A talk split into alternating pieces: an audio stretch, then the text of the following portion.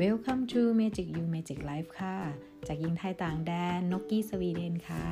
วันนี้นกได้เอาประสบการณ์ชีวิตในต่างแดนมาเล่าแบ่งปันเพื่อนๆได้ฟังนะคะ อาจจะเป็นสนุกบ้าง ตลกบ้างและมีสาระความรู้นะคะโปรดติดตามกันต่อนะคะ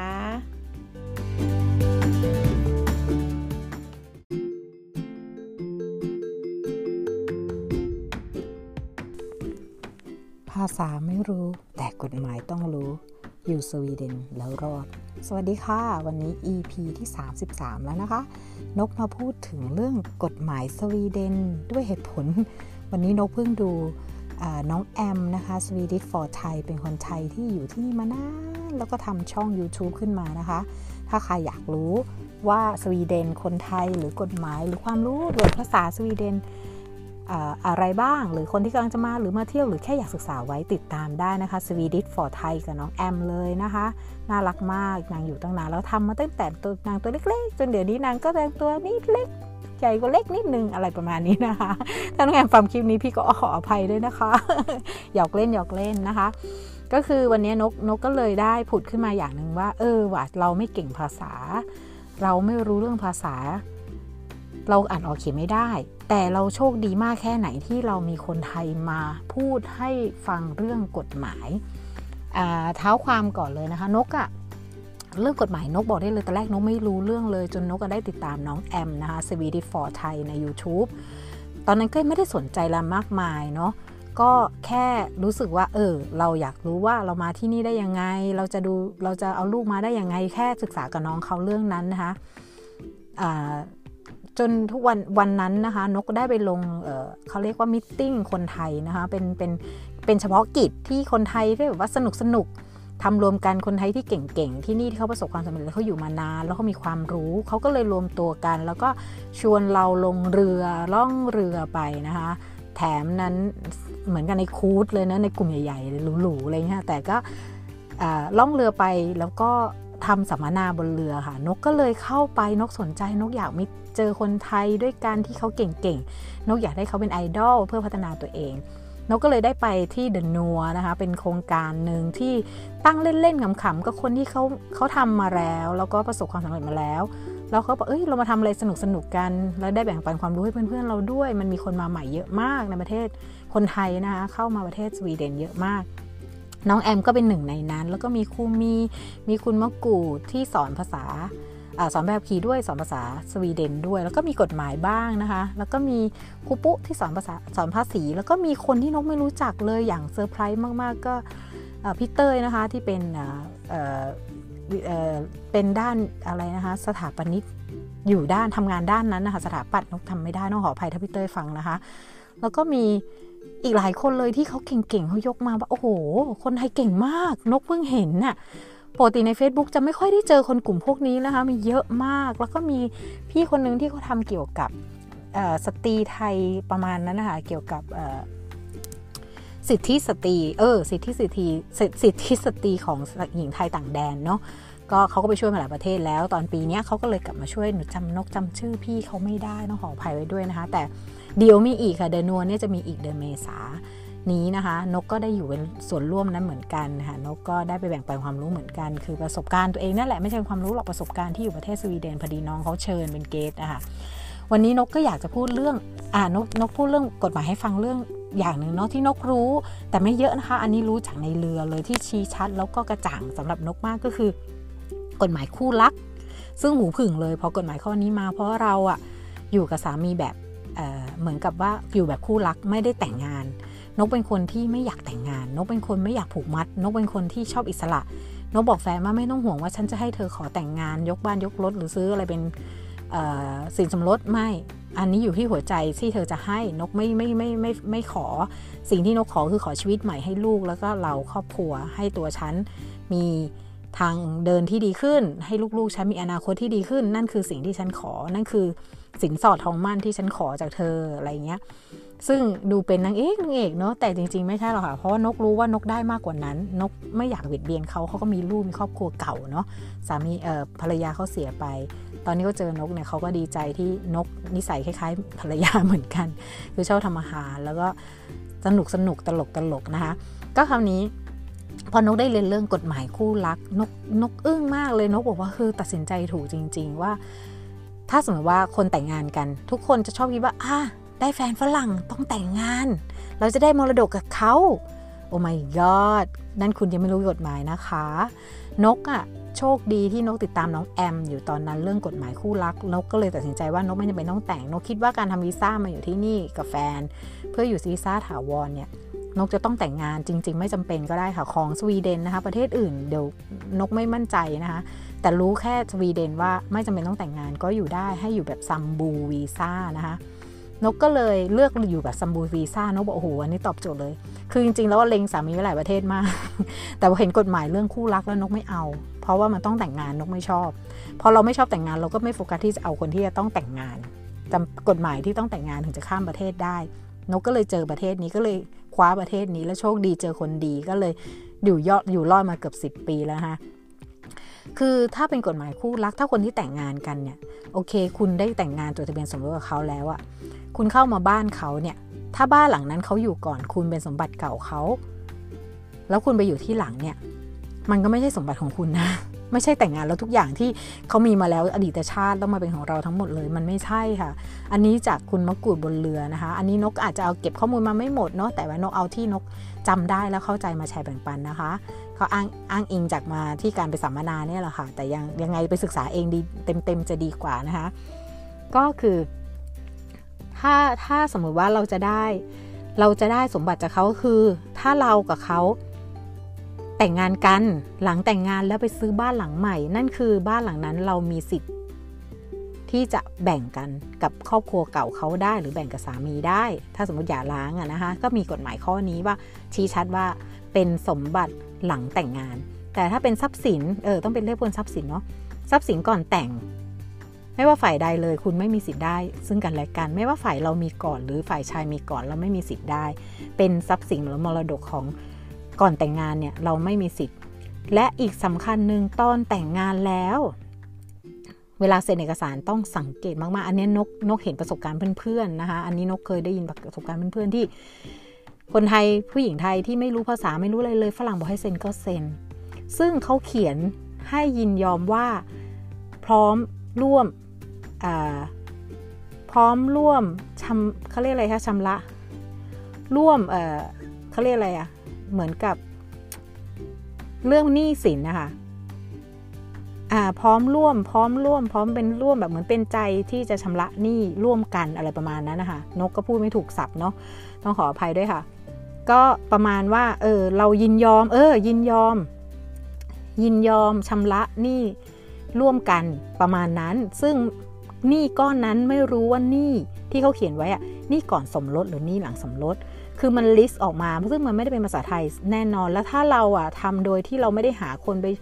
ช่วยแปลคนไทยที่ช่วยแปลอ่านเอกสารให้คือ ไว้ใจสามีรักสามีมาก เชื่อใจสามีสุดๆ ซื้อบ้านซื้อเบนซื้อกระเป๋าหลุยให้ สามีคง ไม่ทำอะไรเราหรอก แต่คุณอย่าลืมนกมีประสบการณ์เพื่อนคนคนหนึ่ง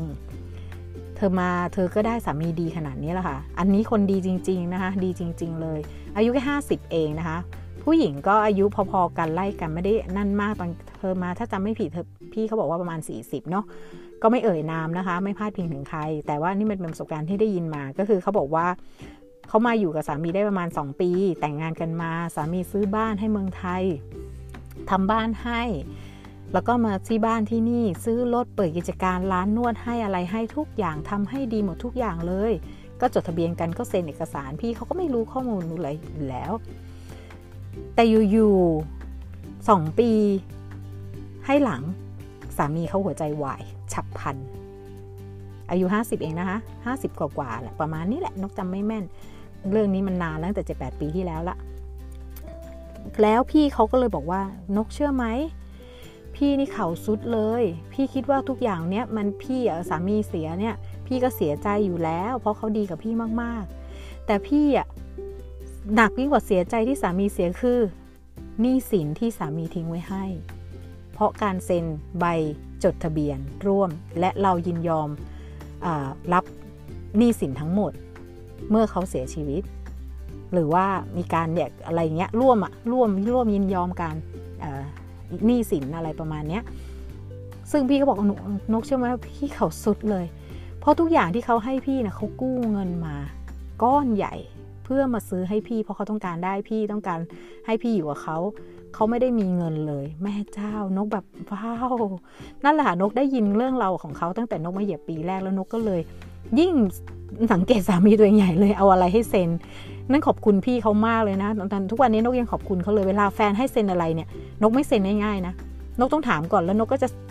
สแกน Google หรือแปลจนได้ก่อนถึงจะเซ็นนะสำหรับแฟนนกจะแบบป้องกันมากเพราะนกถามว่าเขารักเราไหมเขาก็รักเรา เรารักเขาไหมเรารักเขาแต่ความไว้วางใจกันไม่ได้อยู่ที่ความรักนะจ๊ะมันต้องอยู่ความเชื่อใจกันมันก็ไม่ใช่นะจ๊ะมันต้องอยู่ที่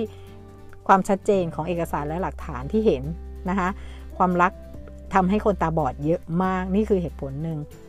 เพราะการที่เป็นคู่รักเนี่ยเราไม่ใช่ว่ามีสิทธิ์ส่วนร่วมของเขาได้กับทุกอย่าง แล้วก็มีพี่คนหนึ่งนะคะ ที่มีนี่นี่อันนี้นกได้ยินประมาณปีที่แล้วนะคะมีเพื่อนเล่าให้ฟังว่าคนที่แถวบ้านเขาอยู่กับสามีคนต่างชาติคนสวีเดนเนี่ยอยู่มานานละ 20-30 ปีละเขาก็แต่งงานกันมานานมาก มีบ้านมีอะไรทุกอย่างร่วมกันมานาน แล้วก็เลี้ยงลูกติดของสามีตั้งแต่ สองสาขวบยันโต 20-30 ปีประมาณนั้นเลยอะ่ะคือเลี้ยงมาตั้งแต่อยู่เลย เพราะว่าแม่เขาไม่เอาเนาะทางทางผู้หญิงไทยเราก็เลยเอ็นดูรัก แล้วก็ไม่ได้มีลูกกับผู้ชายต่างชาติเนาะมีแต่กับเขาคนเดียวของเขาคนเดียวก็เลี้ยงลูกดูเขามา แล้วเขาก็อยู่จนแก่เผอิญสามีเขาเป็นคนที่เขียนพินัยกรรม แล้วก็เอาไปซ่อน ไม่ยอมให้ใครเห็น หาไม่เจอพอวันหนึ่งทนาย แจ้งเอกสารมาว่า คุณต้องออกจากบ้านหลังนี้ และไม่สามารถเอาอะไรไปได้เลยแม้แต่ชิ้นเดียวนอกจากเสื้อผ้าของคุณ สมบัติทุกชิ้นเป็นของฝ่ายชาย ตามพินัยกรรม ซึ่งพินัยกรรมนั้นหาไม่เจอ แต่ตามหลักกฎหมาย เพราะหาพินัยกรรมไม่เจอ เป็นบ้านที่ย้ายมาก่อนที่จะแต่งงานกัน เป็นสมบัติเก่าของผู้ชายซึ่งของในบ้านก็จะตกเป็นของผู้ชายทั้งหมดไม่ว่า ถ้าไม่มีหลักฐานว่าซื้อหลังแต่งงาน ทุกอย่างจะเป็นของฝ่ายชายหมด แล้วทุกอย่างที่ซื้อ ผู้หญิงก็จะให้ผู้ชายเป็นคนซื้อ ซึ่งให้เงินเป็นผู้ชายซื้อ ชื่อมันก็เลยขึ้นเป็นของผู้ชายทั้งหมด แม้แต่รถ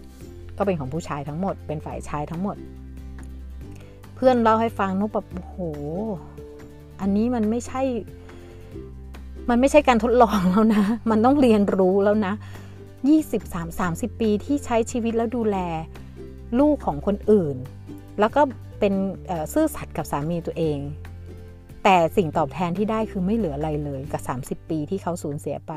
แล้วที่สำคัญหนักสุด ลูกที่เขาเลี้ยงเด็กที่เขาเลี้ยงมาเหมือนลูกตัวเอง เป็นคนไล่เขาจากบ้านเอง โอ้โหนกแบบนกฟังแล้วนกแบบนะแทบน้ำตาตกแทนอะนกเข้าใจอารมณ์แล้วฟีลลิ่งตรงนั้นเลย แล้วป้าแกแก่แล้วว่า ตอนนี้แกก็ประมาณ 60 กว่าแล้วจะเกษียณแล้วอะแต่โชคดีอย่างหนึ่งที่นกนกนกเห็นนะ เพื่อนเล่าให้ฟังว่า แต่ดีนะป้าแกเป็นคนธรรมะธรรมโม ชอบไปวัดทำบุญ แกปรงได้ แกกินเงินเกษียณแกก็บอกแกแค่อยู่ได้ละ ไม่เป็นไร เดี๋ยวป้าก็มีข้าวกินหาข้าวกินเดี๋ยวให้หลวงเลี้ยงก่อน เดี๋ยวหาเขาคือเขาจะมีประเทศสวีเดนจะมีเขาเรียกว่าซีซีออนนะคะ หรือเขาเรียกอะไรศูนย์รับความช่วยเหลือของคนอพยพประมาณนั้นนะคะ ก็คือเขาก็เลยช่วยให้เงิน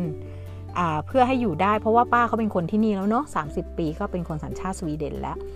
คืออด้วยอายุนามก็ทำงานไม่ได้แล้ว เริ่มแก่แล้วก็คือทำน่าจะทำงานอยู่แต่ทำได้ไม่เต็มร้อยหรือไงประมาณนั้นนะคะนกก็ไม่ได้สืบประวัติเนาะเขาเล่ามาไงก็ฟังอย่างนั้น แต่ที่เราเราเราได้เรียนรู้กับสิ่งที่เขาเล่าก็คือ เราได้เรียนรู้ว่าเราต้องต้องต้องเรียนภาษาให้ได้เร็วๆอะเออมันไม่มีใครที่จะมาป้องกันเราได้เรื่องภาษาแบบเท่ากับตัวเราเอง นกก็เลยถึงตั้งใจเรียนภาษาสวีเดนทุกวันนี้นะคะ บอกได้เลยว่ามันสำคัญมากๆ เมื่อก่อนนกไม่มองเห็นความสำคัญนกแค่ว่าเออเอางานก่อนหาเงินก่อน ให้ลูกเรียนไปเดี๋ยวอะไรก็ให้ลูกช่วย แต่พอวันนี้เดี๋ยวเด็กเขาก็ต้องโต เด็กเขาก็ต้องไปจากเรา เราจะเรียกร้องหาให้เขาช่วยเหลือตลอดเวลาก็ไม่ได้ แล้วบางสิ่งบางอย่างเขาอาจจะไม่สามารถเรียนรู้ได้อย่างเราเพราะไม่ใช่แนวของเขาไม่ใช่ทางของเขา นกเคยเคยให้ลูกอะโทรคุยเกี่ยวกับเรื่องธุรกิจร้านเนี่ยแหละ แล้วให้คุยพูดอย่างนี้แม่หนูพูดไม่ได้นะมันไม่ใช่ศัพท์ที่หนูใช้ประจำอ้าวเออเนาะเราก็ลืมนึกข้อนี้ไป ซึ่งเราเราใช้ภาษาอังกฤษเราโอเคได้ แต่ถ้าเป็นภาษาสวีเดเราไม่ได้ หลังจากนั้นนกก็เลยติดต่อดีลอะไรด้วยภาษาอังกฤษเอง เพราะว่านกก็บอกเขาว่าขอเป็นฝ่ายภาษาอังกฤษสื่อสารละกัน แต่บางครั้งนกตลกมากนกไปแบงไปแบงค์เพื่อไปกู้ซื้อบ้าน พนักงานแบงค์พูดภาษาอังกฤษไม่ได้ ฝ่ายสินเชื่อนก นกสุดยอดเลยลูกก็ไปไม่ถูก นกก็เลยโอเค ไม่เป็นไรงั้นก็เลยไม่กู้จนทุกวันนี้นกก็ยังไม่เคยกู้ซื้อบ้านไม่เคยกู้สินเชื่อซื้อบ้านละสี่ห้าปีแล้วที่เคยลองแล้วแบบไม่ผ่าน ไม่ใช่ไม่ผ่านยื่นไม่ผ่านนะ ไม่เข้าใจ ไม่เข้าใจซึ่งกันและกัน ก็เลยโอเค ไม่เป็นไรได้เรียนรู้ค่ะ ลองเรียนรู้ล้มเหลว อันนี้สุดยอดประโยคนี้ต้องต้องเก็บไปใช้ตัวเองได้ยินจากโค้ดผู้กองเบนวันนี้แบบโอ้โหสะใจมากเลย เออใช่ ลองลงมือทำเรียนรู้ล้มเหลว นั่นคือความสำเร็จ ความล้มเหลวมันคือการเรียนรู้เออความสำเร็จมันก็แค่ พอเสร็จแล้วเราก็รู้สึกว่าได้ทำแล้ว แต่ถ้าล้มเหลวเราจะไม่เคยยอมแพ้มันแล้วก็เรียนรู้มันต่อไป เพื่อให้เราสำเร็จมันจะสนุกกว่าอันนี้นกก็เลยอ่านกมาวนออกไปไหนก็ไม่รู้นะคะก็เลยนกมองเลยมองว่า บางครั้งคนไทยที่คิดจะแต่งงานแต่งงานแต่งงานอย่างเดียว แต่ไม่เคยรู้เรื่องกฎหมายเลยอะ่ะบางทีคุณอาจจะพลาดผิดพลาด ก็ได้ บางคนที่กลับไปเที่ยวนกเห็นลูกค้านะคะเดี๋ยวนกเห็นลูกค้ากลุ่มสวีเดนของนกเยอะมากบางคนอะเขาไม่ได้มีเงินกลับไปเที่ยวนะคะเขากู้แบงก์กลับไปเที่ยว เป็นเงินกู้เพื่อไปท่องเที่ยวเหมือนที่เราก็มีสิทธิ์ในแบงก์เมืองไทยนกก็เห็นอยู่โพลมาว่าเออกู้เพื่อท่องเที่ยวกู้เพื่อการศึกษากู้อะไรเงี้ยมีมีทุกทุกประเทศทั่วโลกมีหมดแล้วนกว่าแบงก์ก็ทำธุรกิจการตลาดแบบนี้แหละ ประมาณนั้นแหละแล้วเขาก็ให้สิทธิ์คนที่สามารถเออถ้าต้องการจะไปเรียนรู้ศึกษาก็ให้โอกาสไง ให้กู้ให้โอกาสเนี้ยเหมือนออมออมสินเราก็ให้อะเนอะเขาจะมีกู้เพื่อการท่องเที่ยวด้วยกู้เพื่อบ้านอะไรเงี้ยเพื่อคนได้มีบ้าน แต่คนที่กู้เพื่อการท่องเที่ยวเนี่ยอันนี้นกนกก็มองดูว่าเขาอาจจะวางแผนการเงินของเขาเรียบร้อยละของประเทศสวีเดนเนาะว่าเขาจะส่งได้เท่าไหร่อะไรยังไงอย่างเงี้ยเขาจะจัดการของเขาเรียบร้อยแล้วเขาก็กู้ไปเที่ยวเมืองไทยเขาก็ไปกินอย่างราชาแล้วกลับมานั่งใช้นี่ซึ่งนกเห็นลูกค้านกอยู่หลายคนอยู่เหมือนกันที่ ที่เป็นลักษณะอย่างนั้นเนาะเขาก็มามาเหมือนกับว่านกเขาก็มาบอกนกเองนี่แหละ คือนกไม่ได้ถามเขาหรอกนกเขามาบอกนกเองเขาถามนกว่ากับไทยทีใช้เงินเท่าไหร่ เวลาเธอกลับไทยไปเที่ยวไทยเธอใช้เงินน้ำโอ้ฉันใช้เยอะมากเพราะฉันมีครอบครัวเมืองไทยฉันต้องกิน ต้องพาครอบครัวไปกินไปเที่ยว แล้วฉันต้องกินกินเที่ยว เพราะว่าฉันคิดถึงอาหารไทย แต่เธออาจจะคนละรูปแบบกับฉันเธออาจจะไม่ได้กินเยอะเหมือนฉันเพราะมันไม่ถูกปากอะไรเงี้ยประมาณนั้น อ่ามาต่อเมื่อกี้กฎหมายคู่รักนะคะ คือทุกอย่างเเมื่อเซ็นสัญญาเซ็นลงชื่อลงทะเบียนสมรสแล้ว ทุกอย่างก็ต้องมีสิทธิ์มีความรับผิดชอบร่วมกันนี่หรืออะไรแต่เรื่องสมบัติอันเนี้ยฝรั่งจะไม่เคยที่จะยกให้เราแน่นอน เขาจะต้องเขียนพินัยกรรมแยกแน่นอนค่ะพอเขาจ้างทนายเขียนครั้งเดียวเขาก็อยู่ได้ยาวนอกจากเขาไปปรับเปลี่ยนเองเนาะกาแฟนกน้องไม่เคยไปขอดูหรืออะไรทั้งสิ้นแต่ รู้ละเขาทำประกันมาให้เราแน่นอน คือถ้าเขาสิ้นหรือ อะไรถ้าเรียงอยู่เขาจนลมหายใจสุดท้าย สิ่งที่เราได้จากเขาคือประกันชีวิตเขา เท่านั้นอย่างอื่นนกไม่รู้ นกไม่รู้แล้วนกไม่ได้โฟกัสที่อยากจะรู้แล้วนกก็ไม่สนใจทำตัวเองแล้วสร้างอนาคตตัวเองอยู่ตอนนี้ค่ะ ไม่ไม่ได้ไม่ได้รอว่า เมื่อวันที่ลมหายใจของสามีสุดท้ายกูจะได้อะไร เอาตอนนี้ดีฝ่าตอนเขาอยู่ให้เขาช่วยให้เราได้อยู่สุขสบายก่อนเลย ไม่ต้องรอเขาลมสุดท้าย นั่นคือความคิดนกนะคะอ่าของนกเป็นซัมบู ซึ่งซัมบูนะคะในคุณมะกูดอธิบายให้ฟังทำให้นกเข้าใจมากขึ้น ตอนแรกนกยังไม่เข้าใจแค่งูปลาแค่หางอึ่งเอาง่ายคือซัมบูก็คือการเป็นคู่รักอยู่กันแบบคู่รัก แต่ไม่ได้อยู่กันแบบจดทะเบียน เขาจะมีสิทธิ์ว่าถ้าเราของของเราก็คือของของเรา ของฝ่ายชายคือของฝ่ายชาย แต่เราสิทธิ์ใช้ร่วมกัน อย่งบ้านถ้าเราซื้อรวมกัน เราก็มีสิทธิ์แบ่งรวมกันโดยปริยายเนาะถ้าเรามีการร่วมรับผิดชอบร่วมกัน กู้ร่วมกันอะไรประมาณนี้หรือซื้อร่วมกันอะไรประมาณนี้เรามีสิทธิ์แบ่งแยก แต่ถ้าไม่ใช่ถ้าเป็นฝ่ายชายซื้อฝ่ายเดียว ถ้าเขาไม่เขียนเอกสารเป็นลายลักษณ์อักษรไว้ว่า อันนี้เขาก็ยกให้ส่วนหนึ่งเท่าไหร่เท่าไหร่ให้กับคู่รักของเขา เราก็ไม่มีสิทธิ์ได้ เราจะได้ต่อเมื่อ ของนั้นที่อยู่ในบ้านหลังนั้น เรามีชื่อร่วม นั่นคือเราได้ เพราะเราเหมือนว่าเขาเหมือนกับว่าเราซื้อสมบัติร่วมกัน ประมาณนั้นแล้วก็มีละเอียดอ่อนมากกว่านี้นกนกไม่กล้าพูดเยอะนกกลัวเพี้ยนกลัวผิดเหมือนกันเนาะลองฟังนะคะ ถ้าอยากรู้ถ้าใครที่แบบว่าเออกำลังจะมีแฟนคนสวีเดนหรือต่างชาตินกบอกได้เลย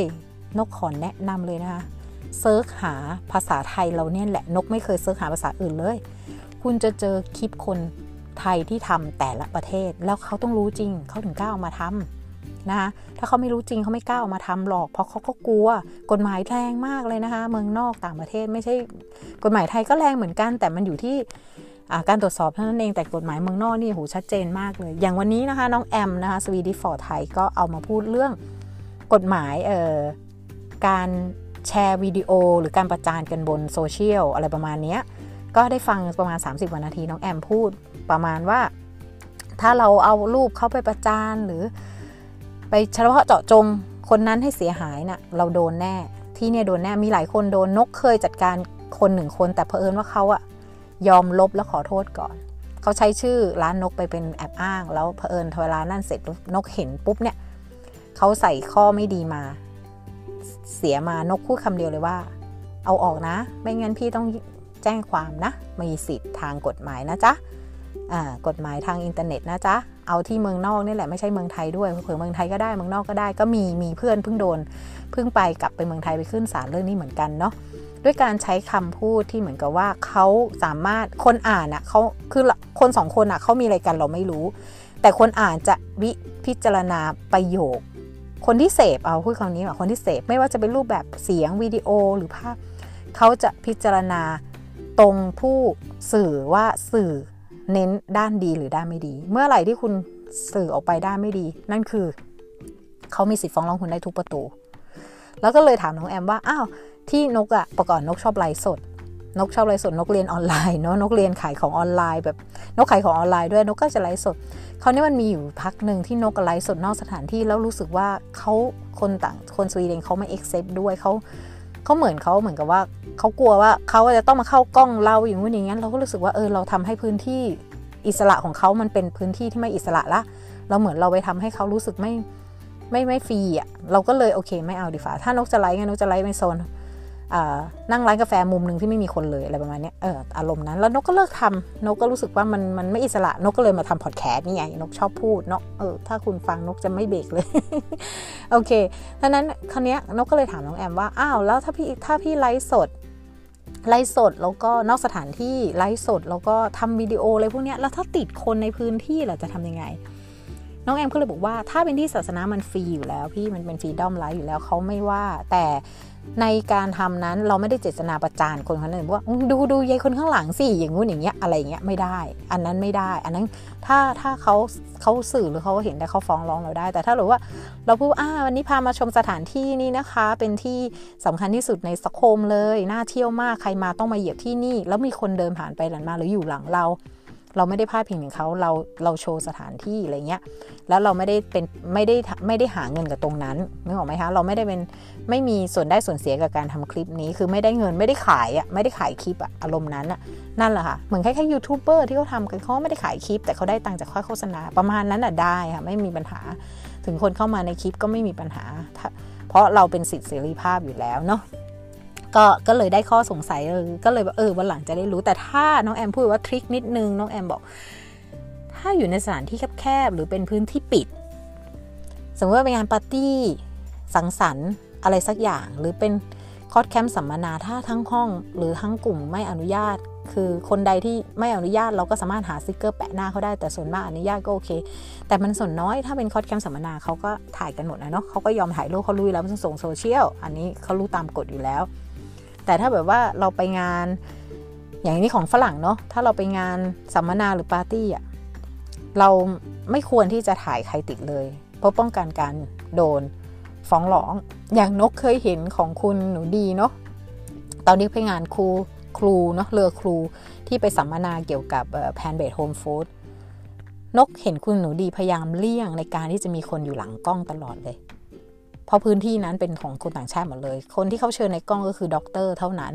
แต่พอเขาเห็นว่ามีคนเริ่มเดินเยอะ เริ่มอะไรเนี่ยเขาจะเปลี่ยนมุม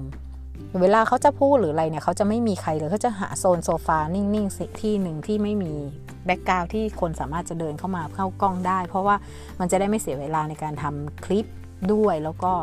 จะได้ความรู้ด้วยอะไรเงี้ย อ่า จะได้ไม่มีคนมาขัดสมาธิด้วยอะไรประมาณนั้นแหละ มันก็ได้รวมๆเนาะ แต่สังเกตหลายครั้งแล้วสังเกตหลายๆคลิปสังแบบ คนที่เขาทำมานานนกนกนกก็ติดตามคลิปคนที่เขาโชว์เรื่องต่างประเทศเยอะนะนกก็สังเกตเออเขาไม่ค่อยอย่างอย่างอย่างคุณเขาเขาก็ไปนั่งนั่งไล่หน้าห้องสมุดที่เขาเคยทำงาน คุณขุนเขาเขาก็ตั้งกล้องที่ทำให้ไม่เห็นคน เห็นแต่ขาแต่ไม่เห็นหน้าคน เขาจะไม่ได้เซิร์ชให้มันมันเห็นหน้าคนเดินมา แต่ถ้ามันมีแวบๆไม่เป็นไรเพราะตรงนั้นเป็นซี่ฐานะ เพราะเขาพูดถึงเรื่องเกี่ยวกับสถานที่เนาะมันก็ไม่มีปัญหา เขาก็ต้องรู้กฎหมายคนที่ทำต้องรู้ นกบอกได้เลยว่าคุณต้องรู้บ้าง ถ้าคุณจะเล่นโซเชียลหรือการถ่ายรูปสาธารณะหรือคุณต้องรู้บ้างนิดนึง นิดนึงก็ดี เคยนกเคยพาคนมาสวีเดนเนาะช่วยเขามาได้สามีที่นี่เนาะเขาไปถ่ายรูปสถานที่ท่องเที่ยวที่หนึ่งที่ที่ที่ที่เมืองใกล้ๆบ้านนกนี่แหละ แล้วเพื่อนตรงนั้นเป็นสนามเด็กเล่น แล้วเขาอยากถ่ายรูปเด็กที่กำลังเล่น แม่คนสวีเดนนกไม่ได้อยู่ในเหตุการณ์หรอกค่ะเขาไปกับลูกชายเป็นลูกชายไปเที่ยวให้ลูกชายพาไปเที่ยว แม่คน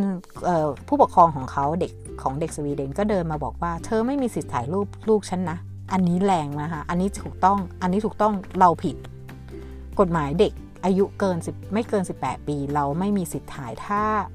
ผู้ปกครองไม่อนุญาต สวีเดนนี่นี่นี่นั่นเลยค่ะ ขนาดแม่ แม่แม่แม่แม่แม่ตัวเองเอาลูกลงอะ่ะ มีอันนี้ก็มีเพื่อนอีกคนหนึ่งมาปรึกษานกเหมือนกัน พี่นกพี่นกทำไงอะ่ะหนูอะเอาลูกอะ่ะเวลาหนูไลฟ์สดแล้วลูกอะ่ะมาเล่นด้วยมาอะไรด้วยอะ่ะแฟนหนูอะ่ะคนที่อยากกันไปแล้วเขาบอกว่าเขาจะฟ้องเอาลูกออกมาทำมาหากิน หนูจะทำไงได้อะไรเงี้ยหนูต้องลบคลิปหมดเลย อันนั้นก็ถูกหนูต้องไปศึกษากฎหมายอันนั้นตอนนั้นพี่นกไม่รู้จริง ๆ จนเพิ่งมากระจ่างเหมือนกันว่า เด็กยังไม่อยู่อายุไม่ถึง 18 ปีถ้าพ่อและแม่ยังไม่ยินยอมให้เขาเรียกอะไรอะ่ะ ไม่อนุญาตให้ออกสื่อ เราไม่มีสิทธิ์นำลูกออกสื่อถึงแม้จะเป็นพ่อแม่เองก็จะก็ตามถ้าถ้าถ้าฝ่ายใดฝ่ายหนึ่ง ถ้าเลิกกันไปแล้วฝ่ายหนึ่งฝ่ายหนึ่งไม่ไม่ยินยอมก็ไม่มีสิทธิ์นะนกไม่มีสิทธิ์ที่จะเอาเอาออกสื่ออย่างอย่างอย่างเวลาเพื่อนนกมีอยู่คนหนึ่งตอนนั้นนกไลฟ์สดบอกว่าถามถามสามีก่อนนะจ๊ะท่านทางมาฟ้องร้องเธอผิดนะจ๊ะเพราะเธอยังไม่ขออนุญาตเธอต้องขออนุญาตสามีก่อน แต่ถ้าแบบว่า จะถ่ายรูปเล่นๆลงเล่นๆอะไรเงี้ย ถ้าไม่ได้เอามาช่วยเรื่องการทำเงิน หรือธุรกิจใดๆทั้งสิ้น อันนั้นมีปัญหา แต่ถ้าเกิดเราถ่ายรูปเอ่ออันนั้นมีปัญหาเออถ้าเอามาทำเงินหรือว่ามาขายของออนไลน์แล้วเอารูปมาช่วยถือของถือ product เนี้ยถ้าฝ่ายทั้งพ่อเขาอะไม่อนุญาตเขามีสิทธิ์ฟ้องเราได้ เหมือนจะเป็นผัวเมียกัน หรือเลิกกันไปแล้ว หรืออยู่ด้วยกันก็แล้วแต่เราต้องลบคลิปไม่งั้นแล้วเขามีสิทธิ์ฟ้องเราได้ ส่วนส่วนถ้าเราถ่ายรูปลูกเราลง หรืออะไรอย่างเงี้ยน่ารักไม่ได้มีไม่ได้มีเกี่ยวกับเรื่องธุรกิจ หรือผลพลอยได้อะไรจากรูปมาร่วมด้วยอันเนี้ยเขาก็ไม่มีสิทธิ์ฟ้องร้องเราเพราะเรามีสิทธิ์ที่จะถ่ายรูปเรารูปเราได้ มันก็มันก็มีสองแง่สองมุมเนาะต้องพิจารณาเองว่าอันเนี้ยอะลูกกำลังหัดว่ายน้ำอะไรเงี้ยเออ เห็นลูกว่ายน้ำก็อยากโชว์เพื่อนดูอย่างเงี้ยสามีไม่เคยไม่มีใครมาว่าอยู่แล้วว่าเอออันนี้ แต่ถ้าแบบว่าอย่างเพื่อนเวลาถ่ายรูปอะเพื่อนจะบอก พี่พี่อย่าให้เห็นลูกหนูโป๊นะ ก็จะหามุมเอาแม่เขาไม่อนุญาตถ่ายโป๊แต่ถ้าถ่ายไม่โป๊เขาโอเค ก็เวลานกจะลงรูปเพื่อนนะ มันนกยังขออนุญาตเพื่อนนกเลยนะ ไม่ใช่อยู่ๆนกถ่ายปุ๊บแล้วลง เออเดี๋ยวฉันจะเอาอันนี้ลงนะอันนี้ลงเออเออพี่ลงแล้วแท็กหนูด้วยนะ นกยังยังยังใช้สิทธิส่วนบุคคลอยู่นะคะ นี่ทำมานานแล้วล่ะ เพราะว่าเราเรารู้กฎหมายเรื่องนี้มาสักพักหนึ่งแล้วในเมืองไทย แต่ว่าเมืองนอกเราไม่รู้หนักก็เรายิ่งกลัวหนักเรายิ่งระวังตัวมาก โอเค วันนี้ยาวเลยนะคะนก พอเรื่องกฎหมายพอดีนกฟังน้องแอม แล้วนกรู้สึกว่าเอออยากแชร์ให้เพื่อนๆในพอดแคสต์ได้ยินเหมือนกันบางที อาจจะไม่ได้คุณอาจจะไม่ได้แบบว่าจำเป็นต้องรู้ แต่สำหรับน้องนกคิดว่า รู้ทุกเรื่องไม่ได้แย่ แต่ถ้ารู้ให้ดีต้องรู้อย่างเข้าใจ คือเรารู้บ้างติดหูไว้บ้าง หางอื่นก็ยังดีอย่างน้อย พอเวลามันเจอเหตุการณ์ขึ้นมามันก็สะกิดเฮ้ยเคยได้ยินที่ไหนวะเฮ้ยเคยมีใครพูดถึงวะเอออะไรประมาณเนี้ย คือนกคิดว่าการแชร์ประสบการณ์ในประเทศในต่างประเทศของชีวิตคนไทยในต่างแดนแล้วเราให้อะไรกันบ้าง เราช่วยเหลืออะไรกันบ้าง เราส่งเสริมสนับสนุนอะไรกันบ้าง นกอยากพูดให้คนไทยที่อยู่ ทั่วประเทศทั่วโลกเลยก็ได้ ได้รู้แล้วก็รู้สึกปิติอินดีร่วม รู้สึกมีความสุขร่วม รู้สึกว่า เออน่ารักจังเลยอะเออ ไม่เคยรู้เนาะมุมโมเมนต์นี้หรือมุมมองนี้ว่าเออ เออคนไทยในต่างแดนเขาช่วยกันดีนะบางคนอาจจะเคยมาอยู่เมืองนอกเรียนเมืองนอกอาจจะเจอกลุ่มอีกแบบหนึ่งที่อาจจะไฮโซหรูหราของพวกนกก็คือบ้านๆสาวสาวบ้านสาวนาบ้านนาอะไรประเภทนี้เยอะแต่การพัฒนาตนเจ๋งๆเก่งมาก ไว้นกรอให้พอดแคสต์นกแตะหลักร้อยก่อนนะคะ ให้มีคนติดตามร้อยคนก่อนนกขอสัญญา นกจะทำเซอร์ไพรส์คลิปสัมภาษณ์ คนเก่งในสวีเดนให้ฟังค่ะ ตอนนี้นกตั้งเป้านกต้องทำให้ได้ เพราะนกต้องการเอาเชิญ guest คนสำคัญของนกหลาย ๆ คนในสวีเดนที่นกติดตาม พวกท่านหลายคนแล้วก็ทุกคนให้ความรู้ให้แนวทาง ให้นกอยู่รอดได้ในสวีเดนจากกลุ่มคนไทยจริง ๆ ค่ะ ถ้าจะบอกได้เลยว่าคนไทยสนับสนุนกันดีมาก แค่เราไปให้ถูกจุดถูกกลุ่ม ถูกถูกที่ถูกทางอย่าไปอยู่ตรงที่มันไม่ใช่เนาะถ้ามันเป็นเรื่องที่ ไม่ดีอะไรเงี้ย เมาส์มอยนินทาอะไรเงี้ย นกเนี่ยบอกเลยนกย้ายร้าน นี่ขอนอกเรื่องนิดนึงนกย้ายร้านออกจากนอกเมือง มาอยู่โลกส่วนตัวของตัวเอง ขอบเมืองนี่ก็เหตุผลนี้เลยค่ะ นกอยากให้พื้นที่นกเป็นพื้นที่ที่บริสุทธิ์พื้นที่ที่มีแต่คนมาแล้วได้ความรู้ ได้ความสนุกแล้วได้สุขภาพดี ไม่ใช่ เป็นที่ที่สาธารณะที่เขาจะมาขี้เคี้ยวที่โทษทีนะที่เขาจะมาถ่ายสิ่งไม่ดีไว้ในร้านนกนะ ประมาณนั้นนะคะ โอเคค่ะ งั้นฝากไว้วันนี้นะคะ ขอบคุณมาก ๆ เลยค่ะ คลิปนี้ก็คงเป็นตอนเช้าของคนไทยนะคะ ตอนนี้สวีเดนสามทุ่ม อีก 9 นาทีสี่ทุ่มได้เวลานกจะได้เข้านอนแล้วเดี๋ยวนกอ่านหนังสือสักนิดนึงนะคะ แล้วถึงจะนอน ขอบคุณมากค่ะ ขอบคุณที่ติดตามการขอให้ตื่นมา รับฟังเรื่องดีๆ สนุกๆ แล้วก็มีความรู้อย่างเช่นที่นกแบ่งปันนะคะ ขอบคุณมากค่ะ สวัสดีค่ะ